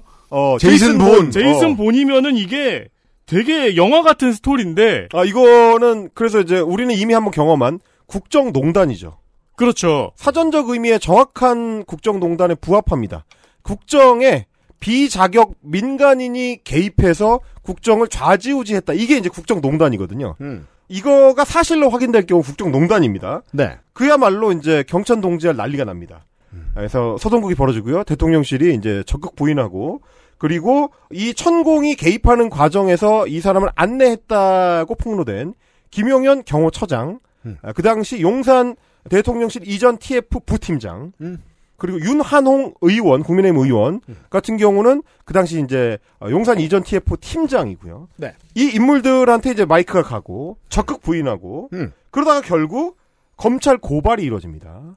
허위사실 유포에 의한 명예훼손. 이라고 합니다. 거짓말을 유포했다. 음. 그래서 김종대와 부승찬이 고발을 당해서 부승찬의 권력간부로 출간한 출판사가 압수수색을 당합니다. 출판사도 압수수색을 당했다는 사실을 모르시는 분들이 많은 것 같아요. 그렇습니다. 그래서 출간 금지 가처분 신청이 일부 인용이 됩니다. 그죠? 거짓말이 있다는 얘기죠. 음. 어, 그래서 모두가, 그러니까 헤드라인만 보시는 분들은, 뭐야, 부승찬이 구라쳤어. 음. 라고 생각하시기가 쉽지만, 어, 여기서 출간 금지 가처분 신청은 천공 개입설과는 아무 상관이 없습니다. 음. 아, 부승찬이 이제 자기가 쓴 책에서 미국 국방부 장관이라든지 한국 국방부 장관이 회의하는 자리에서 했었던 얘기를 인용했다고 해가지고, 그게 국가기밀 누설이다. 음. 라고 하면서 가처분 신청을 한 거지, 천공 개입설에 대해서 가처분 신청한 거 아닙니다. 참 대한민국이 언론 소비 시장도 이상한 게 별건 수사가 기괴한 일이라는 생각이 없어요. 그렇죠. 그냥 하는 거죠. 별건 수사는 정치적인 의도가 당연히 있는 건데 이것까지에 대해서도 별로 심각성을 생각하지 못해요. 그렇죠. 부승찬 건을 봐도 그렇습니다. 그래서 조중동에서는 이 사건에 대해서 제2의 청담동 술자리 사건이다. 라고 네임택을 붙입니다. 근데 물론 이제 청담동 술자리 사건이 실제 했느냐 아니냐. 의미가 무엇이냐. 이거는 그거 따로 또 이제 논쟁의 여지가 있지만. 팟캐스트 같은 이야기. 음.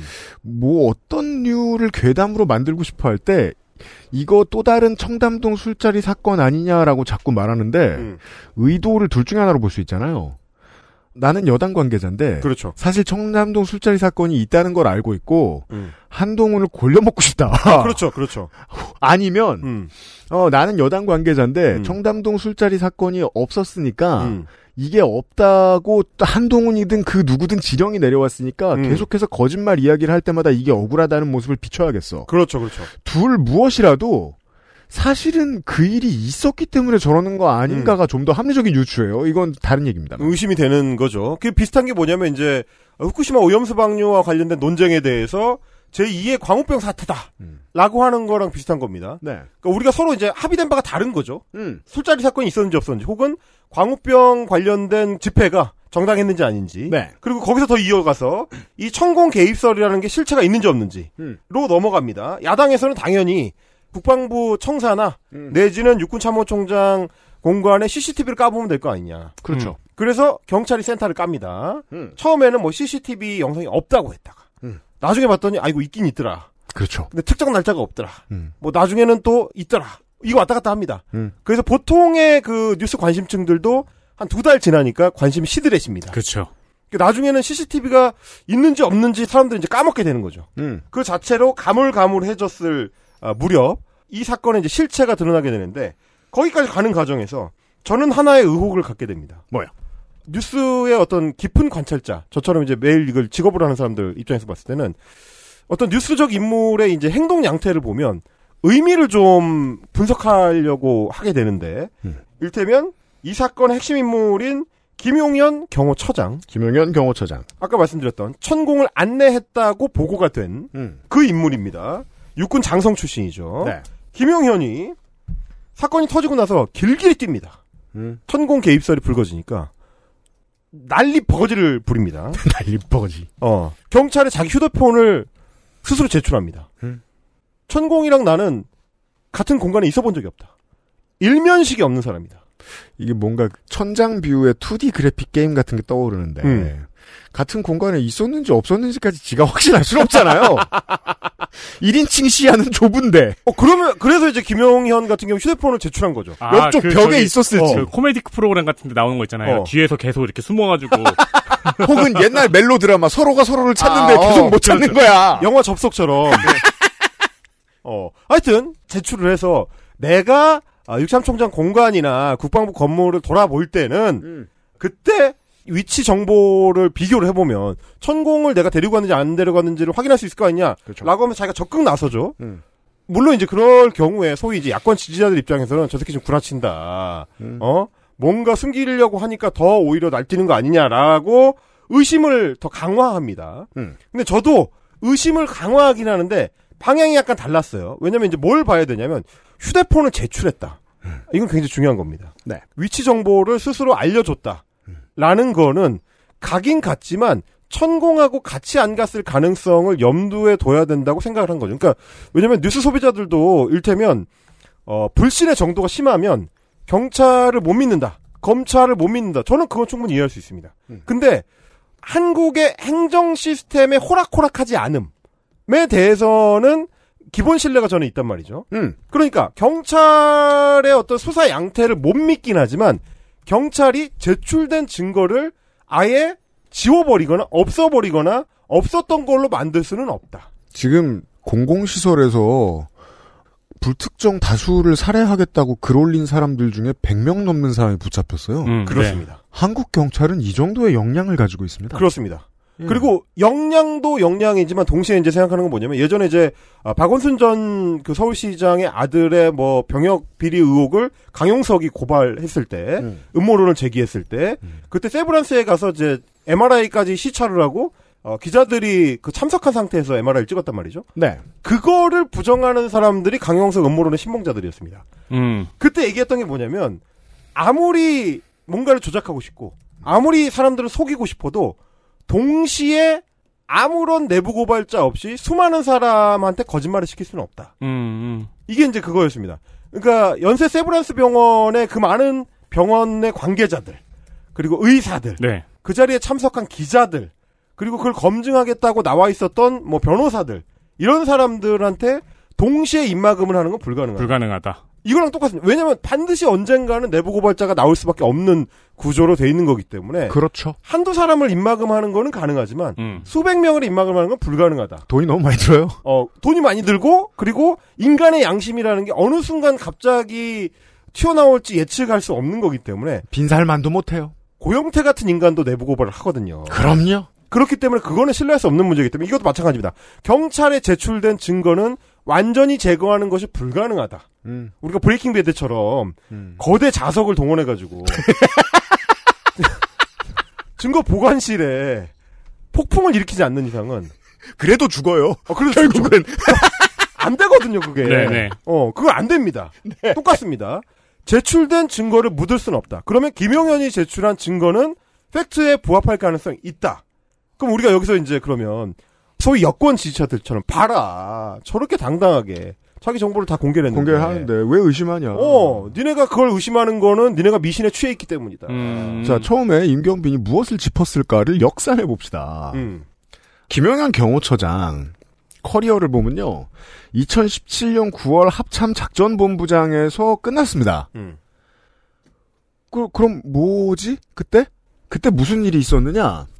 문재인 정권이 들어오고 나서 김용우 육참총장이 임명됩니다. 정경도 합참의장이 임명됩니다. 김용우 육참총장은 육사 39기입니다. 정경두는 공사 30기예요. 육사 38기에 해당합니다. 근데 기수를 네 기수를 건너뛰는 바람에 이때 육사 37, 38, 39기에 해당하는 모든 3, 4성들이 제대를 해야 했어요. 집에 가야죠. 그 중에 한 사람입니다. 음. 그리고 정권이 바뀌면서 다시 올라옵니다. 그렇죠. 이 사람 입장에서는 이번 정권을 보위하는데 머리를 쓸 만한 이유는 충분히 있습니다. 음. 제대군인 어차피 자리 별로 많지 않기 때문에. 그렇죠. 자, 그래서 머리를 썼어요. 그래? 기자들이 궁금해하는 건 뭐지? 천공이랑 같이 있었느냐 없었느냐잖아. 그럼 논리적으로 난 어떻게 빠져나갈 수 있지? 천공이랑 같이 안 있었다고 해야지. 바로 그겁니다. 제가 주목한 부분이 그거예요. 음. 아니 휴대전화 위치 추적도 가능하게 자기가 제출을 하고 일면식도 없다라고 이야기를 했을 때는 저거 이제 나중에 이제 수사를 받게 되면 입증을 해야 되기 때문에 음. 만난 적이 있는 사람인데 일면식도 없다라고 하는 건 불가능하다. 음. 휴대전화 위치로 봤을 때 천공이는 같이 안 갔다. 음. 그러면 천공은 절대 아니다라는 말을 사실이라고 치고 그럼 천공만 아니면 돼요. 바로 그거죠. 아니 그럼 천공이 아니고 다른 사람일 수도 있다는 얘기잖아. 아, 그러니까 천공으로 집중됐을 때 천공은 절대 아니다를 입증하고 있는 거죠 김용현이. 빙고를 외칠 수 있는 거죠. 그렇죠. 이것이 바로 데이빗 카퍼필드의 만리장성 뛰어넘기 기술. 모든 마술이 그렇죠. 닮은 새끼다! 음. 시선을 완전히 집중시킨 다음에 그렇죠, 그렇죠. 닮은 새끼가 나오면 되는 거죠. 그 이제 탈출 묘- 묘기에서 음. 쌍둥이를 활용하는 거죠. 물론 아직도 어 임경빈도 그렇게 생각하는지 저는 알 수 없습니다. 전 꾸준히 주장하잖아요. 왜 언론도 자꾸 천공을 이야기하고 정권은 천공을 그대로 두면서 천공이 막 여기저기 뻘뻘거리고 다니면서 큰 소리를 치게 하, 도록 두는가? 진보 언론이 혹은 민주당이 계속 개싱하기 위해서다. 개싱하라고. 아, 그렇죠. 계속 고, 고민하고 생각해보라고. 그래서 천공을 보라고. 음. 다른 사람이 돌아다닐 수 있게. 제가 그러니까 우리가 그 안실에서도 헬마스 코너에서도 그 얘기를 계속했던 게 천공이 중요한 게 아니고 음. 다른 놈들이 국정에 개입할 가능성을 넓게 열어놓고 가야 된다. 음. 그 얘기를 저희가 계속 했잖아요. 실제로 우리가 당선 직후에도 그런 얘기를 했어요. 천공이 당선 이후에 음. 더, 아, 나댄다고 말하면 안 될 것 같은데. 열심히 활동한다. 네. 더 더욱- 열심히 활동하고 티도 많이 낸다. 더욱 열심히 활동하고 예전하고 달라진 양상은 뭐냐면 예전에는 수만 개의 그 동영상 업로드 파일을 마치 이제 무한도전 universe처럼 그쵸. 찾아보면 옛날에 얘기했더라였잖아요. 노를, 노를 계속 젓는다. 그러면은, 천공은 아니다. 그렇죠. 근데 최근 들어와서 천공의 어, 정법 강의의 양상은 뭐냐면 옛날에는 찾아보면 옛날에 했던 얘기가 있는 방식으로 드러났다면 요즘은 그 얘기를 이제 합니다. 그죠. 달라진 거죠 이제 사이버 레카가 된 거죠. 이슈가 되는 말을 하. 어, 장사의 방향이 달라진 겁니다. 그러면 그것도 의심을 해봐야 되는 거예요. 지금도 여전히 끈이 유지되고 있는가를 의심해봐야 된다. 그러니까 이 말은 계속 그 연장선인 건데, 자 누군가 지금 선택적으로 분노한다. 저거는 성동 격서다 그러면. 그래서 카퍼필드처럼 시끄럽게 해놓고 쌍둥이를 동원한다. 라는 게 될 수 있다는 얘기는 뭐냐면 이 선택적 정보 공개에 목적이 있다. 선택적 정보 공개는 곧 거짓말을 감추기 위한 것이기 때문에. 그죠. 우리가 이걸 경험해 본 적이 있습니다. 2014년 11월에 음. 정윤의 국정 개입 의혹이라는 게 터집니다. 음. 조홍천 비서관 그리고 박관천 행정관 이런 사람들이 정윤의 문건이라는 걸 들고 나와가지고 청와대에서 음. 폭로를 합니다. 네. 그게 이 폭로가 됐을 때 박근혜 청와대와 검찰에서 어떻게 했느냐? 일단 의혹을 부인하고 음. 검찰에 수사 의뢰를 해가지고 조홍천을 자르고 박관천을 기소를 합니다. 그렇죠. 그러면서 뭐라고 최종 수사 결과를 발표하느냐? 정윤회 씨의 국정 개입은 없었다. 이게 결론입니다. 음. 정윤회의 국정 개입은 없었죠. 왜냐? 최순실하고 정윤회가 아니니까. 이혼한 상태였으니까. 아, 그 말은 국가에서 하면 안 되는 말이네요. 그렇죠. 국가는 국정 개입은 없었다라고 해야지. 국정 개입은 없었다라는 말은 안 나옵니다. 정윤회의 국정 개입은 없었답니다. 그래서 1년 반 동안 검찰이 의도적으로 정윤회의 이름을 언론에 내보냅니다. 그렇죠. 정윤회를 봐달란 뜻이죠. 그리고 조선일보 계속 내보냈던 건 뭐냐면 아 이혼했는데도 정윤회랑 최순실이랑 무슨 뭐 경마자인가 어딜 같이 간 사진 같은 거 음. 그런 걸 일부러 보도합니다. 조선일보는 왜? 화났거든, 박근혜한테. 그래서 진실을 까기로 합니다. 야, 정윤회 보지 말고 여길 보라고! 그렇죠, 그렇죠. 엑스와이프 저 사람이 진짜야! 여기서 알 수 있습니다. 현 정부에게 천공은 말 그대로 천공이에요. 펀치홀이죠. 그냥 빈 부분이에요.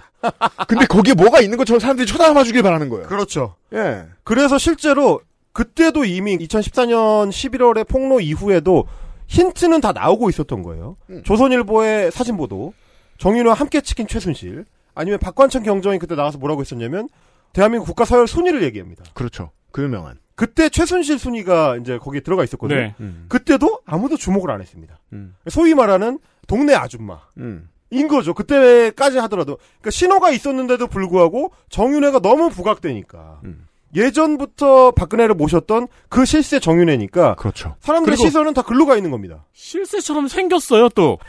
약간. 음. 그렇죠. 그러니까 여러 비극 스토리가 거기 얽혀 있거든요. 예, 예. 실제 실세였던 사람이 뭐 선거운동 유세 기간 동안에 사고로 사망하고 뭐 누구는 어느 자리로 가고 이런 것들이 이제 history로 거기 덧붙어 있다 보니까 정윤회 force가 강조되는 거죠. 지금도 비슷한 겁니다. 비주얼이 흑막 같았어요, 그때. 그렇지. 제가 2016년 여름에 이제 와서야 2013년 이때 들었던 얘기가 어 하는 거예요.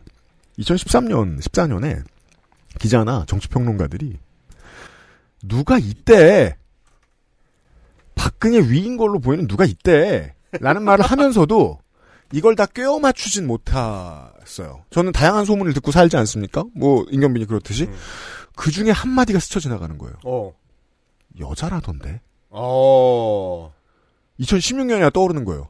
아, 정윤회는 여자라냐? 아, 아, 그건 확실하죠. 예. 아, 그래서 제가 뭐 이거는 이제 저희 원고 방향이랑 상관없는 얘기지만 꼭 좀 얘기하고 싶은 게 국정농단이 이 정권에서 있더라도 음. 자꾸 양상이 그때 같을 거라는 식으로 생각을 하는 분들이 많아요. 음. 그래서 비슷한 롤로 이제 갖다 맞추려고 하는 분들이 꽤 있습니다. 누구의 역할에 누구를 대입하고 누구의 역할에 누구를 대입하고 이런 식으로. 원래 사람들은 post 마이클 조던을 찾았어요. 20년 동안. 그러니까 지금 지금도 post 국정농단을 만들기 위해서 윤석열 위에 김건희가 있고 김건희 위에 일종의 주술사 같은 존재가 있어서 그런 꼭두각시 놀음을 하고 있다. 음. 그게 이제 박근혜의 사례였으니까. 그거 비슷한 role play를 자꾸 적용을 하려고 하는데 그런 식의 양상이 아닐 수도 있다는 거를 생각해야 된다는 겁니다. 눈을 한 번 씻고 들어가야 돼요. 그렇죠. 그게 무슨 뭐 윤석열이 뭐 김건희의 말이랑 꼼짝을 못 하고 그 김건희는 점쟁이들의 말을 믿는다. 이런 식의 접근으로는 어, 윤석열이라는 캐릭터, 김건희라는 정치적 캐릭터를 해석하는 데 한계가 있고 그러다 보면 퍼즐을 맞춰갈 때 오히려 자꾸 좀 안 맞는 퍼즐이 나와서 심지어 단서가 이미 제공돼 있는데도 우리가 놓치는 경우가 생긴다는 거죠. 네. 저는 이게 굉장히 비슷하게 이번 그 백재권 사태에도 적용이 되는 거라고 생각을 합니다. 왜냐하면 제가 오죽 억울했으면 이 아. 2023년 2월 3일에 부승찬이 책을 내고 음. 온갖 언론 매체에 나와서 천공 얘기를 하고 네. 그러고 다음 날 제가 심지어 이제 뉴스 하이킹에도 같이 출연했지 않겠습니까?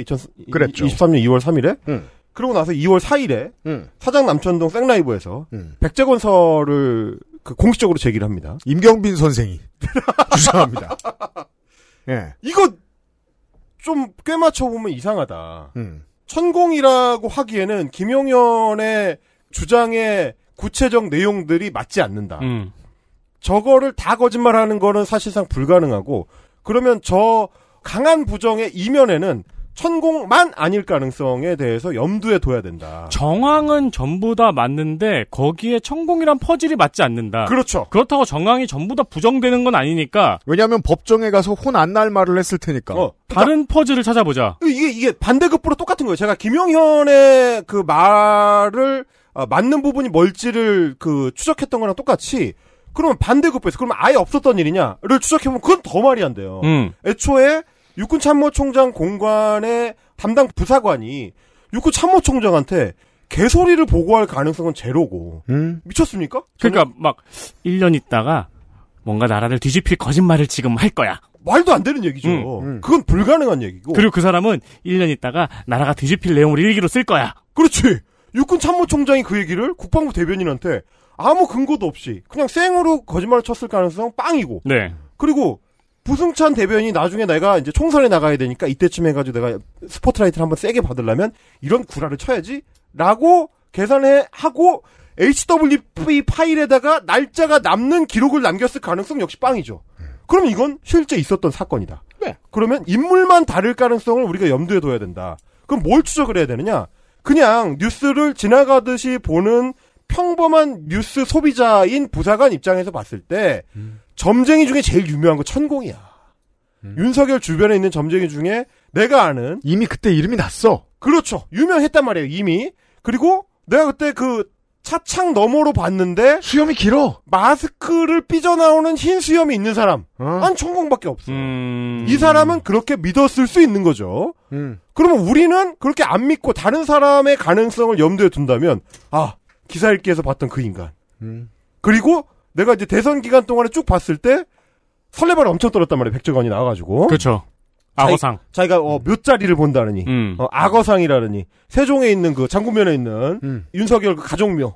거기 나와가지고 야부리 엄청 털고. 네네. 그 one pixel. 그렇죠. 그리고 우리가 이제 그 윤석열 주변에 그 점쟁이들, 어, 주술사들 한창 그 얘기했지만 그 중에 한 명으로 어, 부부를 카운슬링 했다는 얘기도 이제 자기가 주간조선 나와서 했었고. 그렇습니다. 그러면 가장 가까이 있을 것 같은 풍수도 보는 인간.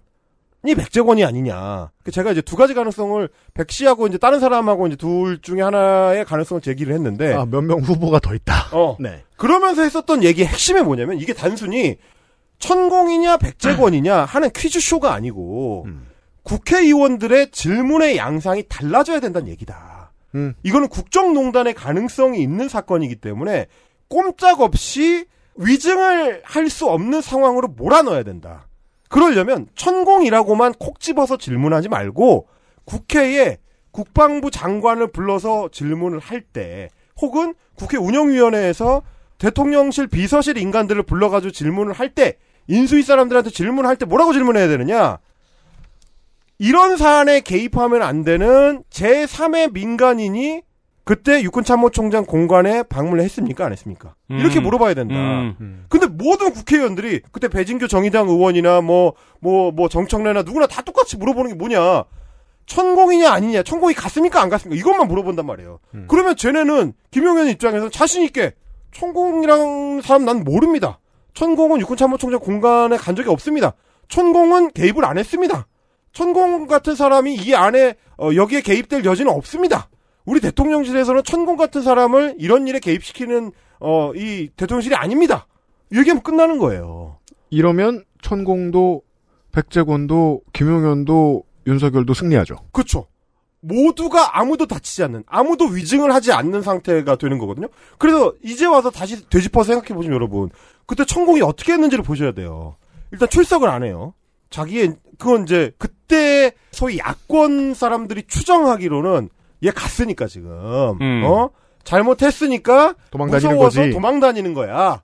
라고 생각했지만 잘 생각해 보시면 말을 중간 중간에 한두 번씩 바꾸면서 자기가 계속 노출되도록 합니다. 어그로의 효과가 더 커지도록 오히려 극대화 시켰죠. 네. 그리고 서면 뭐 질의에 답변하는 것도 나중에 시간 끌다가 나중에 하고 아니면 심지어 자기 법무팀장이라는 사람을 등장을 시켜요. 그렇죠. 법무팀장이 뭡니까 도대체 뭐 몇 명이나 있는데 거기에 음. 법무팀 몇 명인데 법무팀장이라는 사람이 나와가지고 이런저런 얘기를 합니다. 그러면서 마치 그때 법무팀장 얘기도 들어보면 여전히 대통령이랑 그 대통령 부인이랑 컨택이 있는 것 같은 냄새를 풍깁니다. 음. 뭐 무슨 질문이 오면 우리가 뭐 답변을 한다는 뭐 그런 얘기도 하고. 음, 맞아요, 맞아요. 상담은 해줬다, 뭐 이런 식으로. 그렇죠. 그 생각해 보시면 계속 그 사안을 끌고 가면서 천공은 자기한테 스포트라이트가 유지되도록 시간을 끌었다라는 거를 이제 와서는 알 수 있는 거예요. 안 갔으니까. 천공은 상행위만 했죠. 그렇죠. 그, 그 양반 가게가 용산에 있어서. 그러니까요. 공교롭게도 용산에 네. 저희도 얘기를 했었습니다만 용산 얘기를 많이 했었기 때문에 그러니까 장사하는 데 있어서 최대치로 활용을 한 거는 우리가 이제 와서는 이제 확인이 되는 거지만 음. 연예인이 장사할 때 쓰는 제일 좋은 스킬 중에 하나입니다. NCND. 그렇죠. 예. 그러니까 그거에 어떻게 보면 당했던 거예요. 그래서 제가 그때 계속 이야기를 했던, 그러니까 제가 오죽 답답했으면 남천동에서 그 얘기를 꺼내게 된 게 그 전에 연말에 터졌을 때부터 계속 대기실에서 어 뭐 의원들 만났을 때나 아니면 우리 쪽에 그 소위 이제 야권 쪽에 그 평론가들 만났을 때 계속 얘기했었던 게 딴 사람일 수 있다. 내가 아는 사람 중에 이제 백제권이니 뭐니 하는 이런 사람들이 있는데 수염 나고 풍수한다. 근데 천공은 엄밀히 말하면 그쪽 세계 안에서도 풍수 전문가는 아니지 않느냐. 일종의 이제 멘토링 서비스를 하는 뭐 역술가 같은 거지. 그렇죠. 사실 점쟁이도 아니죠. 점수 점쟁이도 아니, 그러니까 뭐, 물론 이제 범 점쟁이 그범 점쟁이. 아니 뭐뭐 풍수가나 관상가나 범 점쟁이죠. 거기에 있는 어떤 뭐랄까요 전공 분야가 없는 이제 어, 핀치 히터일 뿐이지. 음, 그, 그렇죠. 어뭐 어떻게 보면 이제 다 하는 거죠. 이제 천공은 자기가 주장하기로는. 음. 근데 이제 전문 영역이 따로 있는 사람들이 있으니 그 전문 영역에 있는 사람들 중에 이게 있을 수가 있다. 그러니까 질문을 바꿔야 된다. 라고 그렇게 얘기했건만 그 사람들이 다 똑같이 얘기했던 게 뭐냐면 아니다. 일단 절대 부정이에요. 자기가 부승찬한테도 들었고 김종대한테도 들었는데 그리고 이제 그 국방부 쪽에 있는 자기 빨대들한테도 들었는데 천공이다. 천공이 맞다. 같고 천공이다. 그러면서 한, 한 얘기 제가 이제 계속 이런저런 얘기를 하니까 천공이어야 한다라는 쪽으로 이야기가 흘러가는 거예요. 이거 재밌죠. 야권 인사들이 정쟁에 심취할 때 하는 실수들이 어떤 패턴으로 나오게 되는가를 관찰할 수 있는 거예요. 임경빈이 그 현장에서. 이게 신나면 누구나 모든 연구는 어떤 편향을 가지고 하잖아요. 그렇죠. 문제는 편향의 정도, 속도, 확신의 정도와 속도잖아요. 확신을 세게 가져놓으니까 의문이 똑똑하지 않은 거예요. 그러니까 제가 너무 그러면 우스운 정쟁이 돼요. 그 답답했던 게 그 대목이거든요. 저는 그 시점에 더 중요하다고 생각을 한 게 이 사안이 지금 이렇게 뜨겁게 타올랐을 때 꼼짝 못하게 몰아 넣어야 된다. 그러려면 그러니까 국정농단이라는 상황으로 몰아 넣으려면 대통령실 이전이라는 중차대한 사업에 역술인 내지는 그 비슷한 누군가가 개입을 했다는 거를 확답을 받아내야 된다. 라는 데에 저는 집중을 해야 된다고 봤기 때문에 천공이냐 아니냐가 중요한 게 아니고 역술인 비슷한 게 거기에 개입을 했느냐 아니냐 그거를 대통령실의 인간들로부터 직접적으로 답변을 받아야 된다. 그러려면 국회에서 위증을 하지 못하는 상황으로 몰아넣어야 된다. 이렇게 한 거거든요. 네. 근데 결과적으로 그 사람들은 위증을 하지 않고 빠져나갔고요. 음. 백제권이라는 이름이 튀어나오게 된 거는 1년이 지난 7월입니다. 음. 2023년 7월. 네. 이게 결국 6개월 넘게 질질 끌면서 흐지부지 할 때까지 저 사람들한테 시간을 준 거죠. 그렇죠. 근데 그 문제가 발생하는 어떤 핵심적인 원인은 결국 천공에 너무 집착했던 것. 그렇죠. 이라고 저는 보는 겁니다. 그래서 그걸 깨야 된다고 봤었던 건데, 근데 이제 반대급부로 그때 그 사람들의 얘기들, 그러니까 평자들이나 이제 의원들의 얘기를 들어보면 천공이어야 되는 이유의 에, 핵심을 한마디로 요약하면 그게 섹시하니까요. 그죠. 천공이 섹시하니까. 그, 그 마음은 이해하는데. 그렇죠. 섹시한 것에 끌렸기 때문에 전략적으로 실패할 때는 반성을 해야죠. 그러니까 뭐 이해는 아- 안타깝지만 이해는 합니다. 왜냐면 뭐라 그랬냐면 우리는 알잖아 백제권을. 그 아이스 청취자들은 다 알죠. 알고 우리는 재밌게 소비했고요. 어. 특히나 그 아이실 청취자만 압니다. 그러니까 옆에서 저 새끼 어떻게 백종원 알지? 그 아이실 듣는 사람입니다. 우리는 친숙하고 우리는 심지어 좋아해. 아니 그래서 예능에 나왔을 때그 사실 청취자들만 난리가 났었어요. 어, 씨, 우리는 반가워요, 네, 심지어. 트위터에서 그 사실 청취자들만 테레비 찍어가지고 올리고 난리 났었어요. 제암. 어, 이, 런 건데. 근데 말하자면 제가 그 말을 하던 시점에는 아무도 모르는 거야. 이 대중성의 차이라는 것. 아무도 몰라요. 그렇죠. 엄밀히 말하면 진짜 nobody예요. 제가 얘기했던 국회의원들과 평론가들 입장에서는 그게 누군데야. 음. 천공은 알아. 천공은 전 국민이 다 아는데. 그렇죠. 아니 그럼 천공이지. 음. 이건 천공이어야 되는 거에서 하나 더 나가서 아니 그럼 천공이지. 이거예요. 그렇죠. 당연히 천공이지. 그래서 우리가 실패한 거지만 동시에 그럴 수밖에 없었던 맥락은 이게 있다. 이해합니다. XSFM입니다. 딸기예요?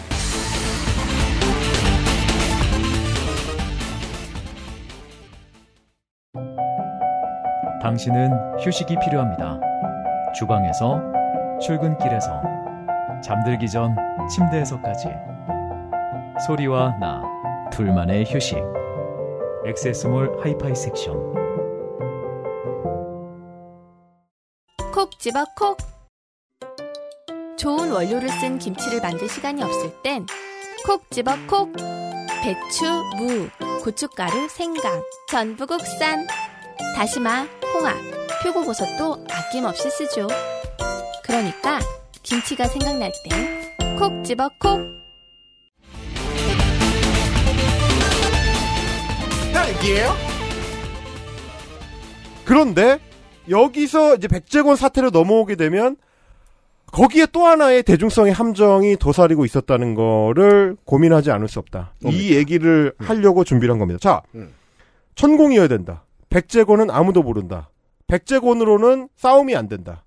백제권으로는 폭발력이 약하다. 왜냐면 백재권 씨는 계속 이상한 동물관상 시리즈를 연재를 하고 있었잖아요. 음. 그러니까 약간 무게감이 인어공주를 봤는데 누가 봐도 우르슬라가 범인인 것 같잖아요. 아 그렇죠. 세바스찬이 범인이라고 생각하기 힘든 이미지예요. 이미 삶아진 놈이 어떻게 범죄를 저지르 어, 그거 아니라고 우리 AS 되게 많이 왔어요. 그 개는 원래 빨갛대요. 맞아요. 트리, 맞아요. 트리나 알려주신 모든 여러분 감사합니다. 네. 어, 어, 아 그래요, 그래요, 그래요. 그, 네. 그럴 수 있죠. 라이온 킹으로 치면은 그 삼촌 이름이 뭐지? 그 삼촌이 범인 스카. 같은, 예, 스카가 범인 같은데 티몬과 품바라고 생각하기 힘들잖아요. 아 그렇죠, 그렇죠, 그렇죠. 아 심지어 공범이었다라는 건데. 네. 그래야 돼요. 아니 그 그게 이제 안타깝게 뭐냐면 대중성이 약한 카드기 때문에 대중성이 훨씬 강한 폭발력이 있는 천공으로 가야 된다 라고 주장을 했던 거야. 그러면 거꾸로 이제 거꾸로 이제 돌아와서 백종원이 맞았잖아요. 음. 내가 맞았잖아. 음. 백제권이 맞았으면 이거 자체로 이제 또 다른 폭발력을 만들어낼 수 있어야 돼. 그죠? 내가 믿는 건 그거였어요. 어, 그럼 내 말이 맞았으니까 이제 뒤집어서 이거대로 가면 내가 승리하는 게임이 되겠구나. 음. 저의 확신은 그래서 7월 21일 음. 백제권이 실제 그 육탐총장 공간에 갔던 인물이라는 게 어, 각 매체에 보도가 된 이후 쇼츠로 구현이 됩니다. 아, 어. 해상남천동 어, 쇼츠로. 그렇죠. 아, 모든 그 소위 이게 평론가들이 꿈꾸는 어떤 순간이죠. 음. 내 말이 맞잖아. 내가 어? 옛날에 그 말 했던 클립을 따와서 어, 내가 아이톨 주소 순간. 아이톨 주소 순간. 내가 이럴 줄 알았지. 음. 순간이거든요. 바로 만들어가지고 1분짜리 쇼츠로 만들어서 뿌렸습니다. 남철 쇼츠 용화대 부지 선정의 비밀 헬마는 다 알고 있었다.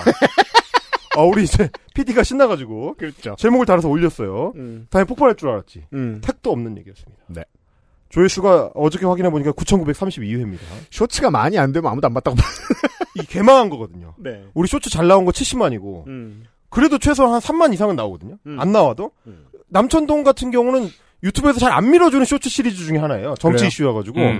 음. 근데도 9,900이면 개망한 쇼츠예요. 음. 제일 안 나온 쇼츠 중에 하나야. 그러면 이, 이쯤에서 임경빈이 인정해야 할 것이 하나 있습니다. 아 정치 기술의 진수. 형들이 맞았구나. 안 천공이- 섹시하면 어, 범인도 안 팔려. 천공이 아니면 안 되는 거였구나 이게. 음. 백제건이 아니구나. 사람들이 원한 것은 천공이었구나. 그렇다면 어떤 언론인가 어떤 정치인의 그 계산은 기분 나쁘고 틀렸으되 맞았다고 봐야죠. 그러니까요. 그 반성의 결과가 오늘의 이제 이 그라이실 해마우스 코너 방송인 겁니다. 그러니까 갈릴레오가 있어요. 음. 그러면 갈릴레오가 동시대에 자신의 이론이 맞았음이 입증됐을 때 음. 그거 하나만으로 자기의 명예가 회- 회복되느냐? 그게 아니라는 거를 제가 확인한 거죠. 사람들한테 진실을 알려주면 네가 이기느냐? 아니다. 최소한 대중적으로 이기려면 교황청이 틀렸으니까 프로테스탄트로 가자. 요런 요런 정도의 합의를 해야 되는 거지. 교황청의 최순실을 찾아내든지. 그렇지, 그렇지. 저 추기경이 문제다, 저게. 음. 어, 리슐리에가 문제다. 이렇게 가야 되는 거지. 왕을 패하자! 이러면 안 되는 거야. 교황청이 틀렸으니까, 이제 기독교는 버리자! 라고 하면 아무도 좋아하지 않는다는 거죠. 자, 이게 헬마우스 코너가 정통 시사 평론인 이유인데요. 그 아실의 다른 코너에서는 절대로 나오지 않는 이 개념이 등장하거든요. 현장의 정치 하는 법. 음. 이게 이제 특히나 시민사회 단체에서 오래 일하신 분들이나 진보정당에 오래 몸담고 계시던 힘든 일 하시는 분들이 반드시 알아두시면 좋아요.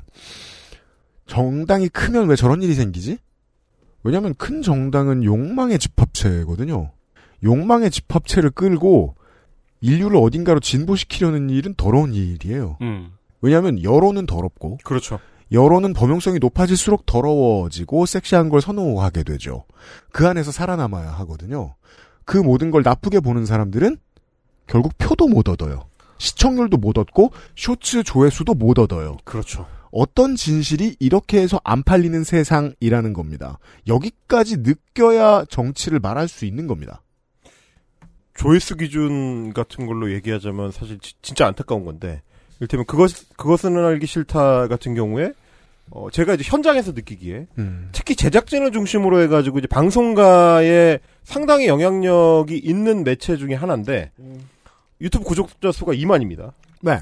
어떻게 보면 이상한 이상한 일이에요. 음, 그거 비슷한 게 사장 남천동 같은 경우도 뭐 물론 이제 형식이 좀 다른 시사 유튜브들이랑 좀 다르긴 하지만 8개월쯤 했는데 이제 구독자 수가 5만이면 음. 어 이쪽 업계에서 치면 소위 이제 진영 유튜버로 봤을 때는 X가 낮은 거거든요. 그런 편입니다. 예. 근데 이게 평균 조회수는 거의 구독자 수에 육박합니다. 혹은 넘어서거나. 실접이 높아요. 그 되게 이상한 일이에요. 이것도 역시 음, 마찬가지로. 음. 그러니까 이게 어떤 우리가 생각하는 좀 전에 유리피드가 얘기한 것처럼 대중성의 어떤 지점에서 우리가 실패하는 것들이 있는 거죠. 맞아요. 한쪽으로 몰아서 이제 더 어떤 그 극단적인 메시지를 던질 수 있는 과감함이 없는 인간이다 보니 그렇죠. 왜 우리가 땡찬호 씨보다 낮은가? 아 그런 게 되는 거죠. 네, 그 자괴감이죠. 신의 한 수는 150만이 나올 수 있는 건데 우리는 그게 안 되는 이유가 있는 거거든요. 음. 이게 그 깨달음에서부터 뭔가 시작해야 된다는 생각을 하게 된 겁니다. 그러면 대중성이 높은 건 다 너절한 건가? 음. 아니요. 아, 그렇진 않아요. 내가 노래를 훨씬 기가 막히게 잘 불러도 나는 당장 레이디 가가가 되지 못해요. 그렇지. 근데 레이디 가가 위대한 사람이잖아요. 음. 가는 길에 노래 말고 다른 어떤 여러 가지 테스트가 있다는 어, 겁니다. 그럼요, 그럼요. 예. 이게 삶이라는 걸 못 받아들이는 순수한 사람들이 많은데 그분들 50 넘어서까지 계속 순수하게 살면 나중에 반동이 됩니다. 음. 이게 이제 제가 실패한 지점. 이건 천, 실패하는 지점이에요. 천공이어야 되는데 음. 다른 사입이나 다른 도사나 다른 무속인은 안 되고 오직 천공이어야 되는 이유 수염이 허옇고 유튜브에 영상을 몇만 개씩 올리는 도사 누구나 비웃고 누구나 X고 누구나 가지고 놀 수 있는 술자리에서 이제 그 놀리면서 떠들 수 있는 사람이어야 되는데 다른 사람을 던져주는 것만으로는 사람들이 만족하지 못한다. 음.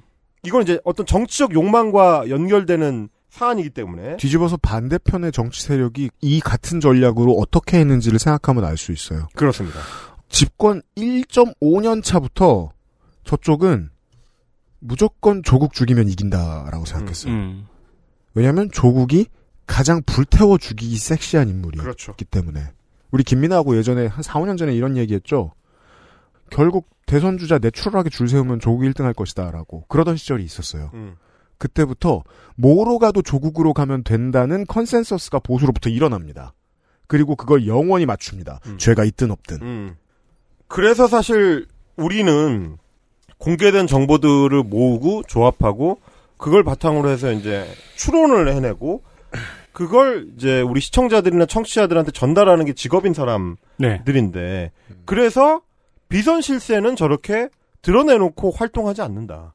비선이니까 안 드러나는 게 목적인 음. 어, 세력이니까 비선 실세는 그래서 오히려 대선이 끝나고 나서 사라진 사람들 스포트라이트에 이 보여지지 않는 사람들을 주목해야 된다. 우린 건진을 얘기했죠. 그래서 건진을 얘기했었고요. 뭐 딴 데서도 가끔 얘기를 했습니다마는 건진 같은 경우에 최근에 백그라운드에서 들리는 정보 중에는 제사 이동통신 관련해서 이제 주목해야 된다는 얘기가 있습니다. 아 그래요? 아니 건지는 제가 가끔씩 생각나서 음. 한번 찾아보면 이렇게까지 소식이 하나도 없을 수가 아예 안 나오죠. 있나?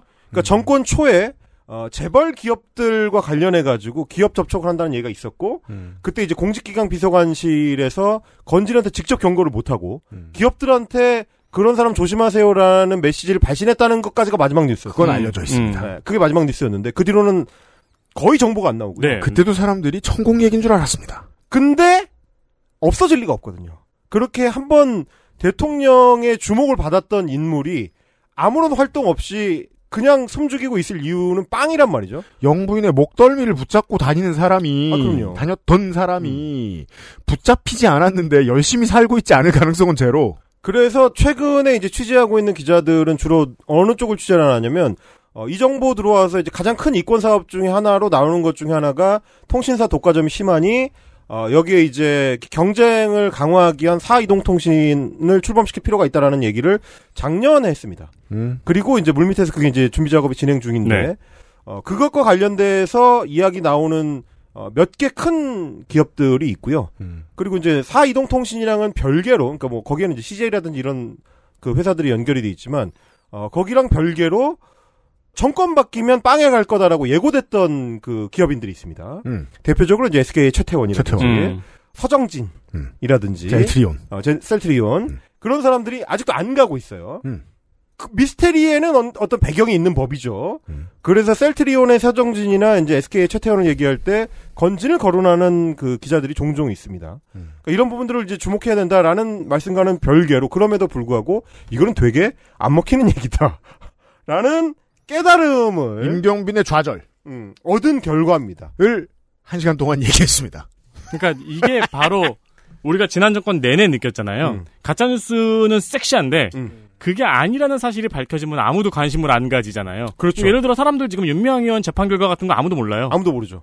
그러니까 오히려 어떻게 보면 천공을 그냥 방치하는 이유가 있었다라는 걸 이제쯤에는 우리도 알아야 되는 거죠. 그동안은 이상했거든요, 그게. 아니, 왜, 왜 도대체 천공한테 닥치고 있으라고 못하냐. 왜 천공한테 나대라고 얘기를 못하냐라는 거를 야권 평론가들이나 혹은 뭐 국회의원들 맨날 하던 얘기예요. 나대기를. 원했으니까. 바로 그 대목. 음. 그러니까 일테면 우리처럼 헛다리 잡는 사람들이 나오는 거죠. 충남 서천 군수 이런 사람들. 서천 무슨 축제에 천공 왔다고 해가지고 막 안내하고 뭐 커피 마시고 이런 거 사진 찍히면 나중에 자기가 잘 되는데 좀 도움이 될까 싶은 헛다리 잡고 있는 사람들. 그렇게 오해하는 바보조차도 대통령실에 도움이 되죠. 그런 거가 아닌가라는 생각을 하게 되는 한 시간이었던 겁니다. 자, 검찰이 수사를 통해 정치를 할 때, 혹은 뭐 보수 언론 도와줍니다만, 이런 류의, 그러니까 보수 언론 정치 같은 거 할 때, 결과적으로 어떻게 되냐고요? 아까 윤명 얘기 잘 했어요. 지금 어떤 점이 억울했는지 조목조목 밝혀졌고 그걸 말하는 분들이 은근히 있습니다. 하지만 대중 일반은 이걸 받아들이지 않아요. 대중 일반에게 쓸고 지나갔던 윤미향의 효과는 보수 언론이 원했던 검찰이 원했던 그대로입니다. 수요 집회에 먹칠을 합니다. 네. 민주당을 타격하는 동시에 왜냐하면 더불어시민당이었으니까 민주당을 타격하는 동시에 전쟁 범죄 피해자들을 나쁜 사람들로 보이게 만드는 일을 수행했고 그때 섹시함이 다 타버리고 없어집니다. 보수가 바라보는 효용은 다 했어요.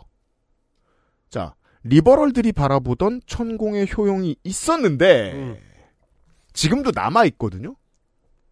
이제부터는 좀 흔들려요. 정통 시사 평론 내일 이 시간에 다시 찾아뵙도록 하겠습니다. 헬마우스와 돌아오죠. 감사합니다. 고맙습니다. XSFM입니다. I D W K 딸기예요?